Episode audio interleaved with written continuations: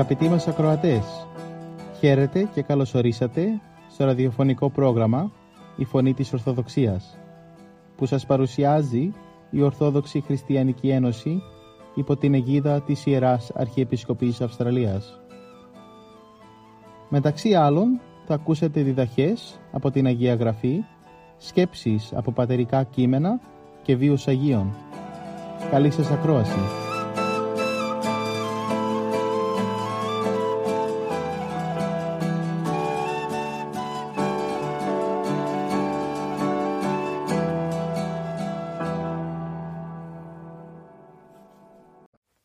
Σημερινή μας εκπομπή, ο καθηγητής Μιχαήλ Αντωνιάδης θα μας μιλήσει για το σημερινό Ευαγγελικό Ανάγνωσμα του κατά Ιωάννη Ευαγγελίου, κεφάλαιο 7, στίχη 37 έως 52 και κεφάλαιο 8, στίχο 12.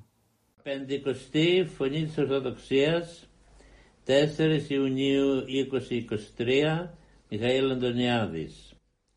Σήμερα αγαπητοί μου χριστιανοί θα μιλήσουμε για την Κυριακή της Πεντηκοστής που γιορτάζουμε κάθε χρόνο 50 μέρες μετά το Πάσχα και που γιορτάζουμε ιδιαιτέρως την κάθοδο του Αγίου Πνεύματος στον κόσμο μας. Είναι η πιο ένδοξη μέρα της πίστεώς μας και η πιο τρανή απόδειξη της σωτηρίας που προσφέρει στον κάθε άνθρωπο ο Θεός. Πεντηκοστήν εορτάζουμε και πνεύματος επιδημίαν, ψάλλει η Εκκλησία.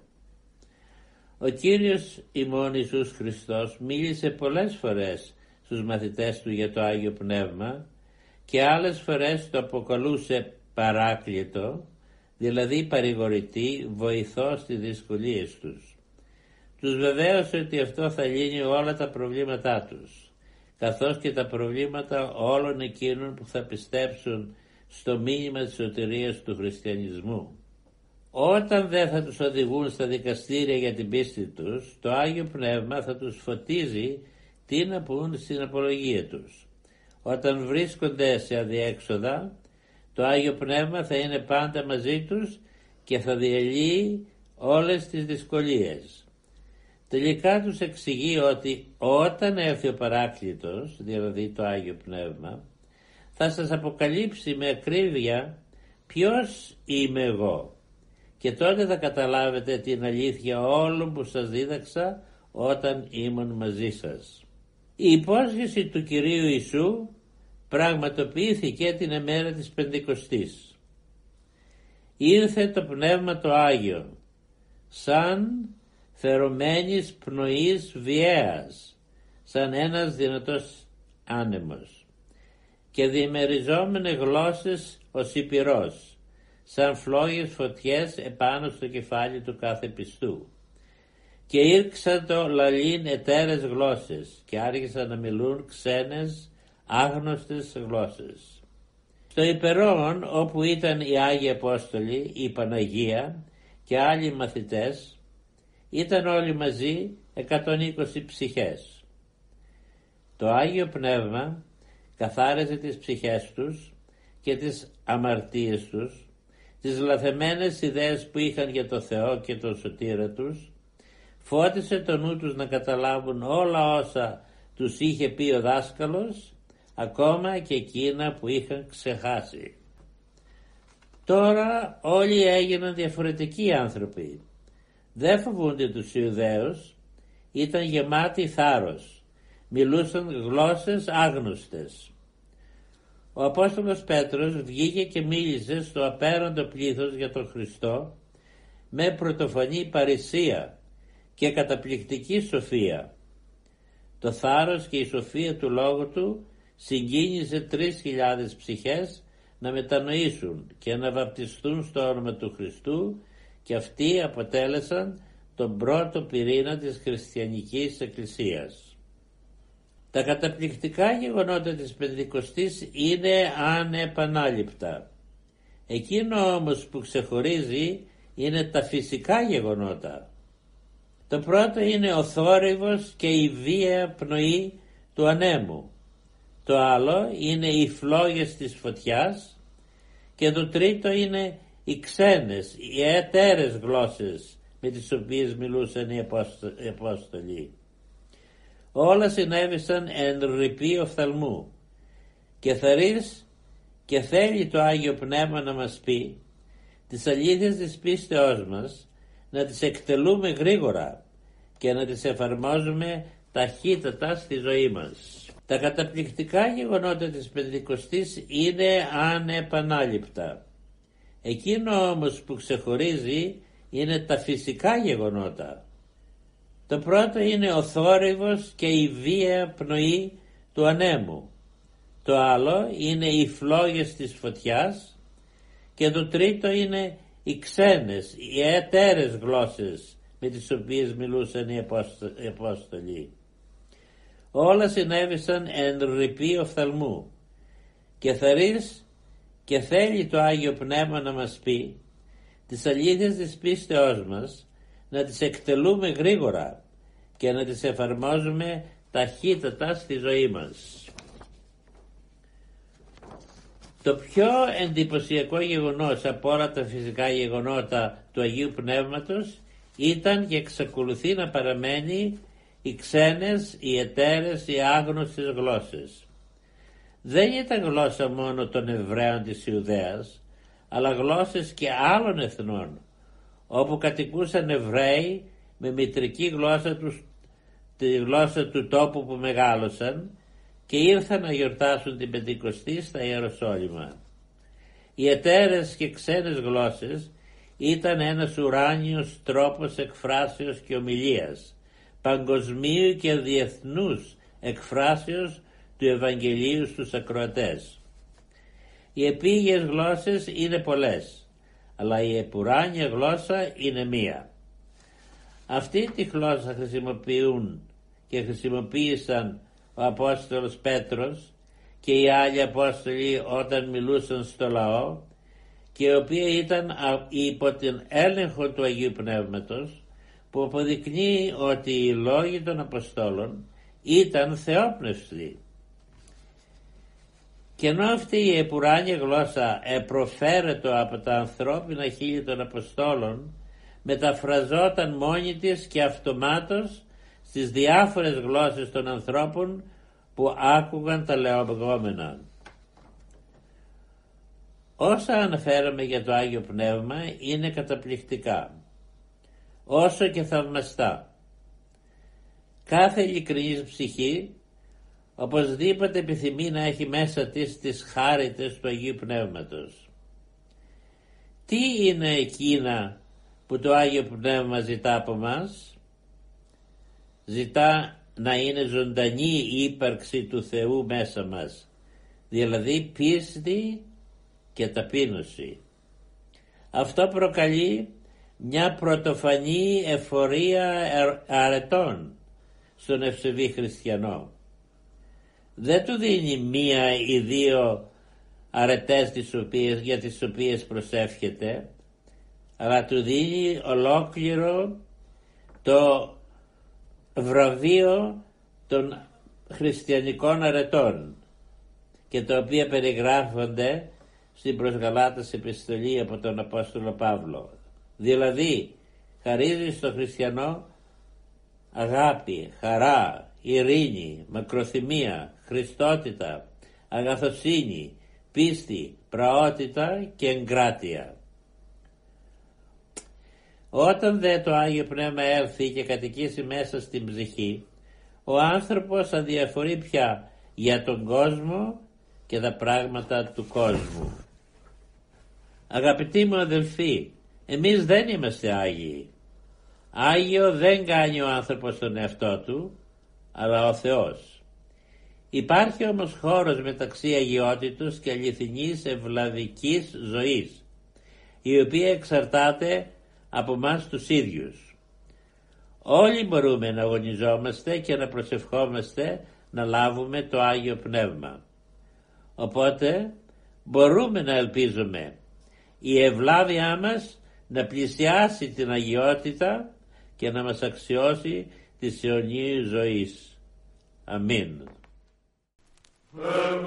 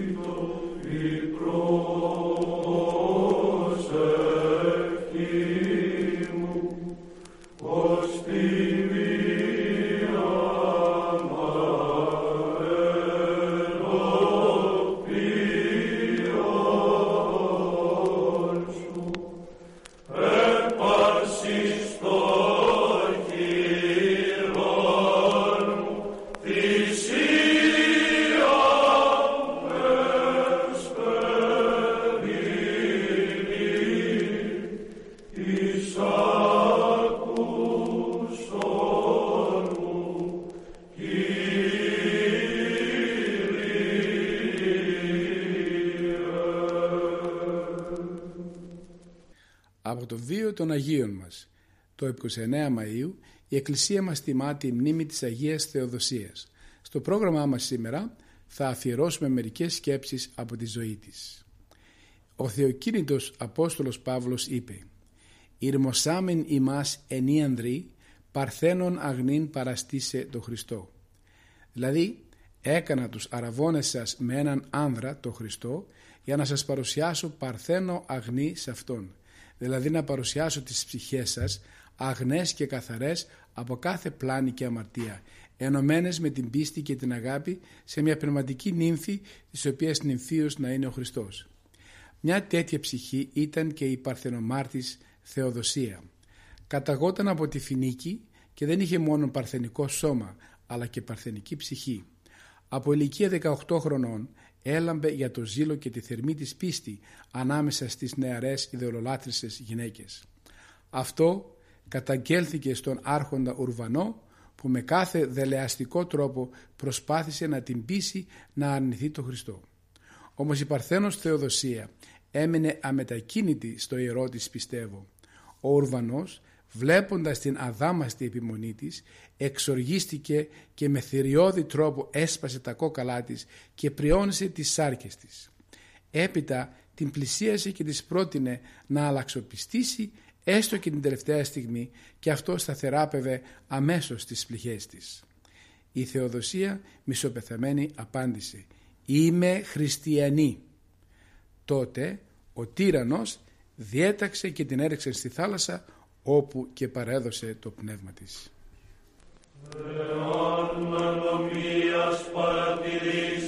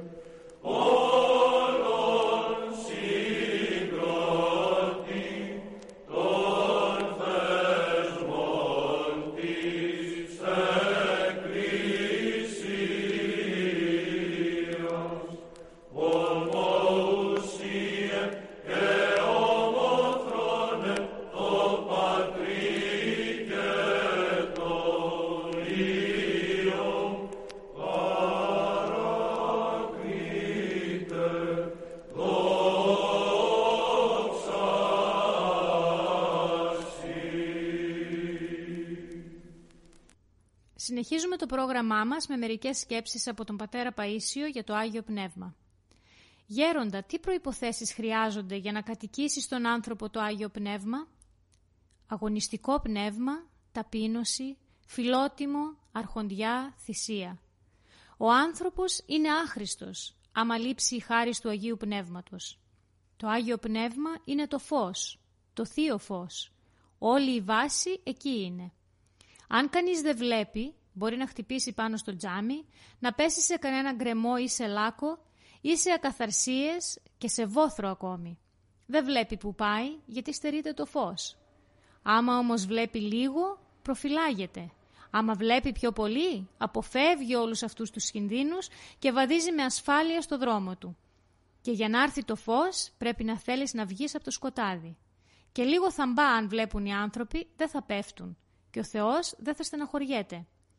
Αν ένας πατέρας στεναχωριέται όταν τα παιδιά του πέφτουν στις λάσπες, στα αγκάθια, στον κρεμό, πόσο μάλλον ο Θεός; Όλο το κακό που γίνεται στον κόσμο είναι γιατί λείπει ο θείος φωτισμός. Και όταν λείπει ο θείος φωτισμός, βρίσκεται στο σκοτάδι ο άνθρωπος. Τότε ο ένας λέει από εδώ θα πάμε, ο άλλος λέει όχι εγώ ξέρω καλά, από εδώ θα πάμε, ο άλλος από εδώ, ο άλλος από εκεί. Ο καθένας νομίζει ότι είναι καλό να πάνε από εκεί που λέει αυτός. Όλοι δηλαδή ενδιαφέρονται για το καλό, αλλά βρίσκονται σε μια θαμπομάρα και δεν μπορούν να συνεννοηθούν. Αν δεν υπήρχε θαμπομάρα, δεν θα μάλωναν. Θα έβλεπαν τον καλύτερο δρόμο και θα τραβούσαν προς τα εκεί. Θέλω να πω ότι όλοι μπορεί να κινούνται με καλή διάθεση, αλλά επειδή υπάρχει θαμπομάρα, δημιουργούνται πολλά και στην κοινωνία και στην εκκλησία. Τουλάχιστον στην εκκλησία οι περισσότεροι δεν έχουν κακή διάθεση, αλλά λείπει ο θείος φωτισμός. Για το καλό αγωνίζονται, αλλά τελικά που καταλήγουν; Γι' αυτό να ζητάμε από το Θεό να μας δίνει έστω και λίγο θείο φωτισμό, γιατί αλλιώς σαν τον τυφλό θα σκοντάφτουμε. Από φυλακής πρωίας μέχρι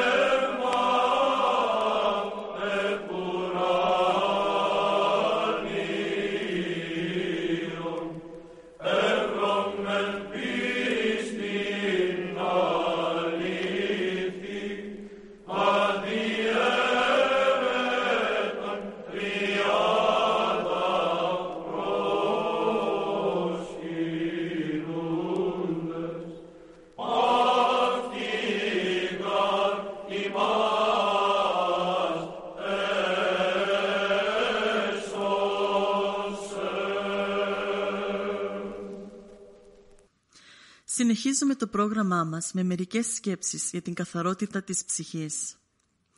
Ο άνθρωπος, για να διατηρήσει την ψυχική του καθαριότητα, πρέπει να αποφεύγει όλα εκείνα τα κακά που τρέφουν τα πάθη, να κόψει δηλαδή τις αιτίες των παθών. Πρέπει ακόμη με την προσευχή και τη μελέτη των θείων γραφών να διώχνει τους ρυπαρούς και βρωμερούς λογισμούς που τον μολύνουν. Το κακό βέβαια δεν θα υποχωρήσει. Αλλά και εμείς δεν πρέπει να αποχωρούμε γιατί έχουμε μαζί μας τον πανταδύναμο Θεό. Ποια δύναμη έχει ο σατανάς μπροστά στην δύναμη του Θεού; Και αυτή που έχει, που τη, του την παραχωρεί ο Θεός, μόνο για να μας δοκιμάζει. Όταν αγωνίζεται κανείς για την καθαριότητα της ψυχής του, δεν πρέπει να σκέφτεται τι θα πούν οι άνθρωποι, αλλά τι θα πει ο Θεός. Οι άνθρωποι έχουν κριτήρια διαφορετικά από τα κριτήρια του Θεού.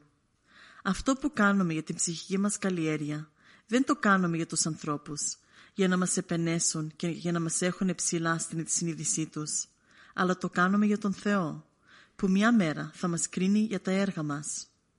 Τότε που θα δώσουμε λόγο για το πώς πολιτευτήκαμε στην ζωή μας.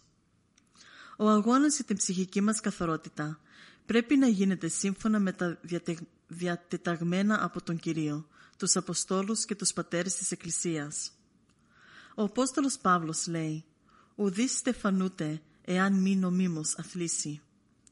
Δεν μπορεί κανείς να προχωρήσει στην αρετή αν δεν ακολουθήσει τον δρόμο της νηστείας, της προσευχής και της μελέτης των θείων γραφών που βαδίζουν οι πατέρες της Εκκλησίας μας. Δεν μπορούμε εμείς να χαράξουμε δικό μας δρόμο. Νομοθέτης είναι ο Χριστός και όχι εμείς. Εμείς είμαστε εκτελεστές του νόμου Του. Μόνο ο τέλειος Θεός μπορούσε να δώσει νόμο τέλειο για την σωτηρία μας.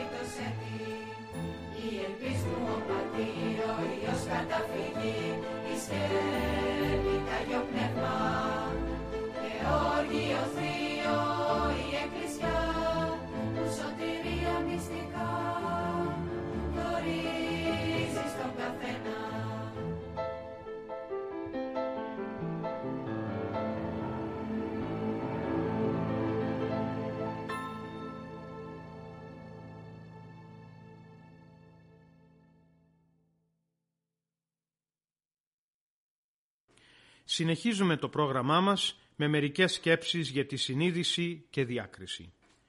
Για να δεις τα υλικά πράγματα πρέπει να είναι υγιής η σωματική οφθαλμή σου. Για να γνωρίσεις τα νοερά πράγματα πρέπει να είναι υγιής η οφθαλμή της ψυχής σου, να έχεις δηλαδή φωτισμένη συνείδηση και διάκριση. Μόνο με αυτή την προϋπόθεση θα εφαρμόζεις σωστά τις εντολές του Θεού και ουκε κλεινείς από Αυτόν εις δεξιά, ουδέ εις αριστερά, ή να συνείς εν πάσιν εις εάν πράσις. Διάκριση είναι η ικανότητα της ψυχής να διακρίνει αλάθητα σε κάθε περίπτωση το καλό από το κακό, το θείο θέλημα από τη δαιμονική απάτη. Με τη διάκριση θα γνωρίσεις πότε και πώς πρέπει να πολεμάς τα πάθη, πότε να υποχωρείς, πώς να αντιμετωπίζεις νικηφόρα τις πανουργίες των δαιμόνων, πότε οι λογισμοί σου προέρχονται από τον Θεό και πότε από τους δαίμονες. Αυτή την οερή αίσθηση την αποκτούν μόνο όσοι έχουν καθαρή καρδιά και καθαρό σώμα, αμόλυντη συνείδηση και αμόλυντες αισθήσεις. Η συνείδησή σου είναι η φωνή και ο έλεγχος του φύλακος αγγέλου που σου έστειλε ο Θεός στο Άγιο Βάπτισμα. Και λέμε η φωνή του φύλακος αγγέλου γιατί δεν τολμούμε να πούμε ότι η συνείδησης είναι η ίδια η φωνή του Αγίου Πνεύματος μέσα σου η συνείδησή σου θα φωτιστεί και η διάκρισή σου θα καλλιεργηθεί και θα αναπτυχθεί μόνο με τον αγώνα για την απαλλαγή από τα πάθη. Όσο καθαρίζεσαι από τον ρήπο των παθών, τόσο η συνείδησή σου θα φωτίζεται. Και όσο φωτίζεται η συνείδηση, τόσο θα τελειοποιείται η διάκριση. Και όσο τελειοποιείται η διάκριση, τόσο πιο αποτελεσματικός και καρποφόρος θα γίνεται ο αγώνας σου κατά των παθών. Για να τα κατορθώσεις όμως αυτά, γύμνωσε το νου σου από το δικό σου θέλημα και τη δική σου γνώμη και κατάφευγε στον Κύριο για να σου δίνει τις λύσεις σε κάθε περίσταση, όπως κατέφευγε ο προφήτης οικετεύοντας «Γνώρισόν μη, Κύριε, οδόν εν πορεύσομαι. Δίδαξόν με του ποιήν το θέλημά σου, ότι εσύ ή ο Θεός μου». Η φωνή της συνείδησης είναι η φωνή του Θεού και φωνή του Θεού δεν είναι άλλη από τη φωνή των Θείων Γραφών, τη φωνή των Αγίων, τη φωνή της Εκκλησίας και τη φωνή του Πνευματικού σου. Ο Θεός έδωσε στον άνθρωπο τον νου και τον όρισε βασιλιά και επίσκοπο των παθών και των επιθυμιών για να επιβάλλεται σε αυτά με σύνεση και διάκριση. Γι' αυτό υπάκουε πάντα στον έλογο νου και όχι στα άλογα σαρκικά πάθη. Αν δεν υπακούς το νου είσαι τυφλός. Τυφλή είναι και η σάρκα. Αν θέλεις εσωτερική γαλήνη και ψυχική υγεία στη γη, αν θέλεις και την αιώνια μακαριότητα στον ουρανό, τότε κυβέρνησε τα πάθη σου, κάνοντας υπακοή στη φωνή της συνείδησής σου. Αν σε κυβερνούν τα πάθη, δεν θα απολαύσεις παραβάρος, πικρία, έλεγχο της συνείδησης στη ζωή αυτή και αιώνια κόλαση στην άλλη. Ασχολήσου με τα έργα του Θεού, με την καλλιέργεια της ψυχής σου, με την απόκτηση των αρετών που θα σου χαρίσουν τα άφθαρτα αγαθά. Η σάρκα γρήγορα θα φθαρεί, η επιθυμία θα μαραθεί, μόνο η ψυχή θα ζήσει αιώνια.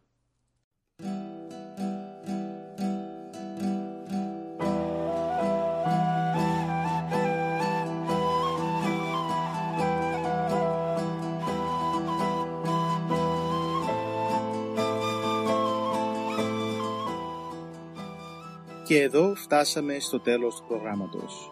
Σας ευχαριστούμε για τη συντροφιά σας. Θα είμαστε και πάλι κοντά σας την επόμενη εβδομάδα.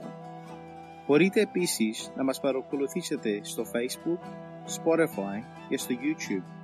Κανάλι «Η Φωνή της Ορθοδοξίας». Αγαπητοί μας ακροατές, ο Θεός μαζί σας. Χαίρετε.